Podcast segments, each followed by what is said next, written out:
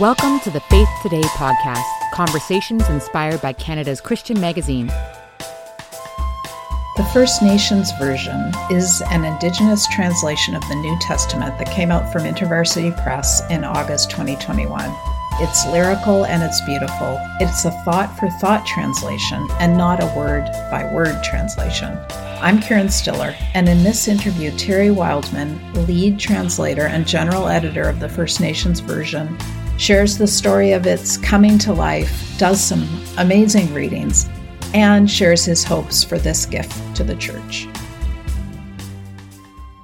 So Terry, this First Nations Version, an Indigenous translation of the New Testament, is so beautiful and so new. Tell us why and how this project came about. Well, the why of it has to do with the time that I lived on the Hopi Indian Reservation in northern Arizona and began to interact with very traditional Native people. I discovered that the traditional Bible studies we were doing, I, when I say traditional, there I mean Christian traditional Bible studies we were doing, weren't really connecting. And I was really praying on a way to connect. And, and one of the things was I thought I would try rewording the scriptures kind of in a, in a more native way, but in English, because I discovered that English, that ninety, over ninety percent of our Native people speak only English. A few speak their own languages, and even less can read because of the issues with the assimilation policies of the United States government and how the churches got involved in those assimilation policies and actually began to take away our languages from us. So they never actually taught us how to read our own our own Bibles. And so, um, you know, that was that was part of the issue. Uh, so anyway, after some experimenting with the men and women who were on the Hopi Res that I had interaction with, I started getting some really good feedback, more interaction as I reworded and used terminology more familiar with traditional Native people. And so that was kind of the beginning of the idea. And then that kind of expanded a little bit more when I, uh, my wife and I made a C D. We're recording artists, so We we did some nice background music, and my wife on her flute, and I did the narration. And we wrote a story with the help of a few Native friends from creation to Christ. We called it The Great Story from the Sacred Book. And it was a condensed version of the whole story of the Bible through Jesus. But we didn't use any of the, what I would call, Christianese language in English. We intentionally stayed away from certain words and certain phrases, but we still presented the truth of those phrases and the meaning of those things, but we changed the wording to be more uh, relevant. And so uh, that that's kind of how it started, but it, it, I never dreamed I'd be doing a translation. Okay, that that was far from my mind. And but eventually, you know, I, I think it took about from about two thousand three to about two thousand twelve for me to commit to this idea and, and really believe and uh, become convinced that Creator had called me to do this. And then it, from there, it was just, uh, it's an, the whole process began to open up, but uh, but that's kind of why and, and how it's there. There's so many of our Native people don't read the Bible in their native tongue, and uh, the English translations, even though they're very readable, and our Native people can understand standard English, but there's something about when you speak more from a traditional heart language style of speaking, it reaches them. And, and we have over fifty Bibles, right, in English, but none had ever been written with Native people in mind. And so that's part of the story. Yeah, no, it's it's true. And I think of all the types of Bibles you can get, like uh, women's Bibles, men's Bibles, and so on and so forth. So you mentioned, or it says in the introduction to the the First Nations Version, that you brought together twenty-five tribes to consult, to participate. What was that process like? Well, first of all, with the help of One Book of Canada, which is a Bible translation organization, they encouraged me to form a translation council. Because of my wife and I had traveled all across Turtle Island, North America, visiting so many tribal places, tribal nations, tribal centers, and uh, churches uh, across. We made a lot of relationships. So out of those relationships, um, I called different people young, old, men, women, and asked them if they would pray about becoming involved in becoming a translation council and helping work on this translation with me. The group that you we have said yes to those things. But also later, after we determined the process of the translation, we invited many other people to become reviewers, to give feedback, to review different books of the Bible. Usually I would bring someone in and they would do a whole book, like say Ephesians or, or Colossians. And they would re- read through it all, uh, probably about four chapters at a time. And then in Google Docs, they would uh, give feedback. Oh, th- I think this could be worded better this way, or this relates to our Native people more this way. And and so um, the idea wasn't that they would try to be uh, Bible translators, so to speak, or theologians, but just that they would look at readability and compare it to their favorite Bible. Uh, uh, in, in, in, in another English Bible. And and so that process included uh, people from many different organizations. We had Native InterVarsity. We had staff there that helped us. And some of the staff used the students to help read and, and give feedback and things like that. Over the years, it was a five-year period. You know, people. Some people would come in and they would do a couple books, and then they didn't have time now, so I would be recruiting new people all the time. Eventually, at least twenty-five different tribal heritages were involved uh, in this translation. Terry, can you read the Lord's Prayer for us? Absolutely. O Great Spirit, our Father from above, we honor your name as sacred and holy. Bring your good road to us, where the beauty of your ways in the spirit world above is reflected in the earth below. Provide for us day by day the elk, the buffalo, and the salmon, the corn, the squash, and the wild rice, all the things we need each day. Release us from the things we have done wrong, in the same way we release others for the things done wrong to us. Guide us away from the things that tempt us to stray from your good road, and set us free from the evil one and his worthless ways. Aho, may it be so. Wow, that is so beautiful. I, it is fresh and beautiful and poetic to my ears. It's just lovely. Tell me about dynamic equivalence, that not word for word, right, but thought for thought. Can you unpack that?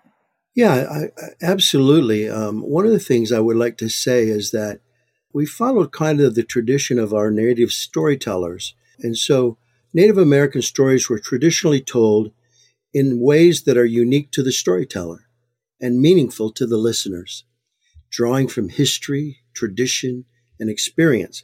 The storyteller ensures the essence of the story is preserved without the need to present a strict word for word recital. So dynamic equivalence, we just experienced that when we read the Lord's Prayer.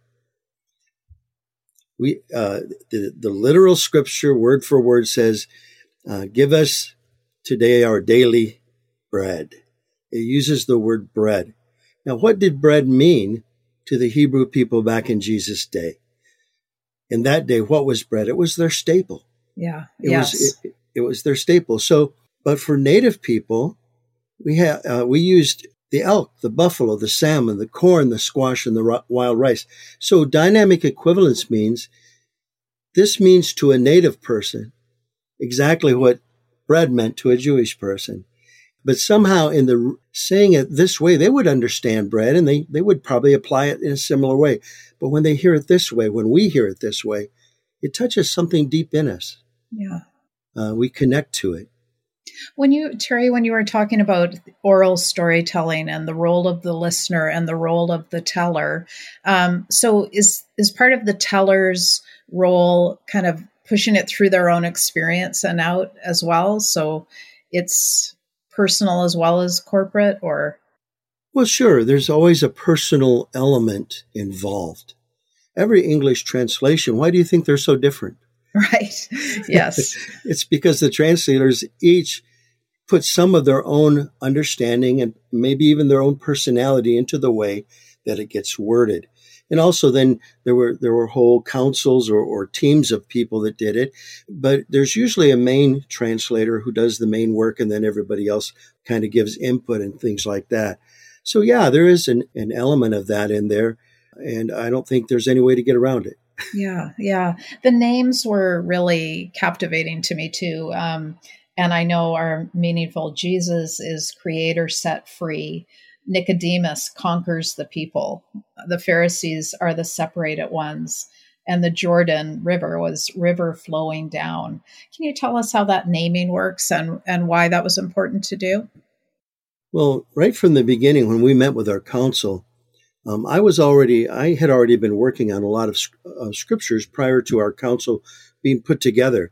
But one of the things they really liked was the fact that I had already started that practice of of giving the meanings of names, because in our native cultures, our names all had meanings.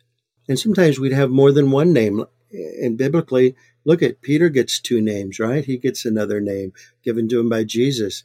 Abram gets another name. And that's a practice also among many of our native uh, nations, is that uh, names have meanings. So we, we really saw that this was a bridge that we could actually look into the Greek and the Hebrew. The wonderful thing is somebody had already done, there's several books that say the meanings of the names in the Bible, all the names in the Bible. So all we had to do is look up those meanings, but then we'd give them a little bit of a native feel uh, to it. Jesus, of course, being creator sets free. You know, it's not, you know, the name Jesus was a common name among the people of his day. So, there, you know, people hearing his name, they they, you, they would usually add Jesus of Nazareth because they had to identify which Jesus they were talking about. Yeah. Okay. And today, in some languages, Jesus has different kinds of names. In Malagasy, it's Jesosi. In Hebrew, it's Yeshua. In the original sixteen eleven King James Bible, it wasn't Jesus. It was Jesus. Uh, it was used, I E S U S. So it's not the sound of the name. It's who you're pointing to with that name. That's yeah. important. And Creator Sets Free is the meaning of Jesus' name. And it becomes his name in a very sacred way as it points to who he is. Beautiful. Can you read uh, John three, sixteen and seventeen? I know those are such familiar verses for people listening, and it would be neat to hear those. I would love to. The Great Spirit loves this world of human beings so deeply, he gave us his Son, the only Son who fully represents him. All who trust in him and his way will not come to a bad end, but will have the life of the world to come that never fades away, full of beauty and harmony. Creator did not send his Son to decide against the people of this world, but to set them free from the worthless ways of the world. Yeah, wow. It is so beautiful. And it, this, I hope this is a compliment. It reminds me of when Eugene Peterson released The Message, that it was like a, just a fresh, you know, poetic rendition of Scripture. And sh- surely this will go beyond a First Nations uh, worshiping reading audience. I, are you expecting that, that it will be fresh for all kinds of ears? Well, of course. And, and for us, that that's not a new thing, yeah. because all along the, the line, as we released smaller portions of this early on, we were getting feedback from Native people and the dominant culture. And, I, and they were saying, wow, look at this. Uh, this sounds so, so amazing to me. It's opened the Bible up in fresh new ways and, and given me a desire to read the scriptures more. So we began to see that, that this is not only a gift from a small group of Native people to our Native people, but a gift from our Native people to the dominant culture. Uh, so that the dominant culture, what I love about it is it shows the the the value that Creator has in our Native people and what we really have to offer to the body of Christ. Yeah, that's beautiful. Okay, how about First Corinthians thirteen, eleven to thirteen? And I purposely skipped over the love is section, which is beautiful, but I really loved how you kind of brought it home in those couple of verses. Yes, this is small man speaking, of course. That's who we call Paul, because his name his name means small. Okay. When I was a child, I spoke like a child. I thought like a child, and I saw through the eyes of a child. But when I became fully grown, I put my childish ways behind me. For now, it is as if we are looking at a poor reflection in muddy water. But then we will see face to face. For now, my knowledge is full of holes. But when that time comes, I will know the Great Spirit as well as I am known by Him. But until then, these three remain: faith, hope, and love. And love is the greatest. Oh, beautiful. Is there an Old Testament coming? Every interviewer asks me that. And I call out to all the listeners, and, and if you love this translation, pray. Uh, pray. We're praying about it. It seems uh, like an overwhelming task in some ways, but in other ways, I, th- there's such a calling out for it that we're really considering it and praying about it and already doing. I'm already working on some portions of the Old Testament just to kind of try it out. Uh, so yes, please pray. And we hope Uh, that the answer will be yes, and that we'll find a way to be able to do it. Yeah. So, Terry, what is a favorite verse for you or passage that really, I don't know, you had joy in writing or you just think really captures the spirit of the project? I like uh, so many. Matter of fact, I, th- there's a couple little ones. I'd like to share just maybe three little portions. Wonderful. So Ephesians four, Uh, twenty-two through twenty-four, small man says, "Take off that worn out and stained outfit of your past life with its selfish desires and worthless ways of thinking. It no longer represents who you are. You are now true human beings with a new way of seeing and thinking. Put on the regalia of your new life, for you have been made new, created again to look like the one who made you, standing in a good way and walking a true and sacred path." Then in Ephesians two ten, it says, "We are like clay in his hands, molded from the chosen one, made to be like him, and walking the ancient pathways he originally created us for." And then finally, uh, I love how Ephesians five two, you'll notice most, most of these are out of Ephesians. "Walk the road of love, following the path of the chosen one, who loved us and offered up his life to the Great Spirit like the smoke of burning sage." Wow, that is so beautiful, Terry. Thank you. Thank you for this amazing gift to the church. I, I really think that's what it is, and I, I hope it's received like that with open hands. All right. Well, thank you so much. I would say miigwech bizindawiyeg. Thank you for listening. Thank you, Terry. Thank you for listening. Check out more podcasts and subscribe to Faith Today magazine for free at faith today dot c a. This podcast is produced by the Evangelical Fellowship of Canada. If you enjoyed it, please rate or share it.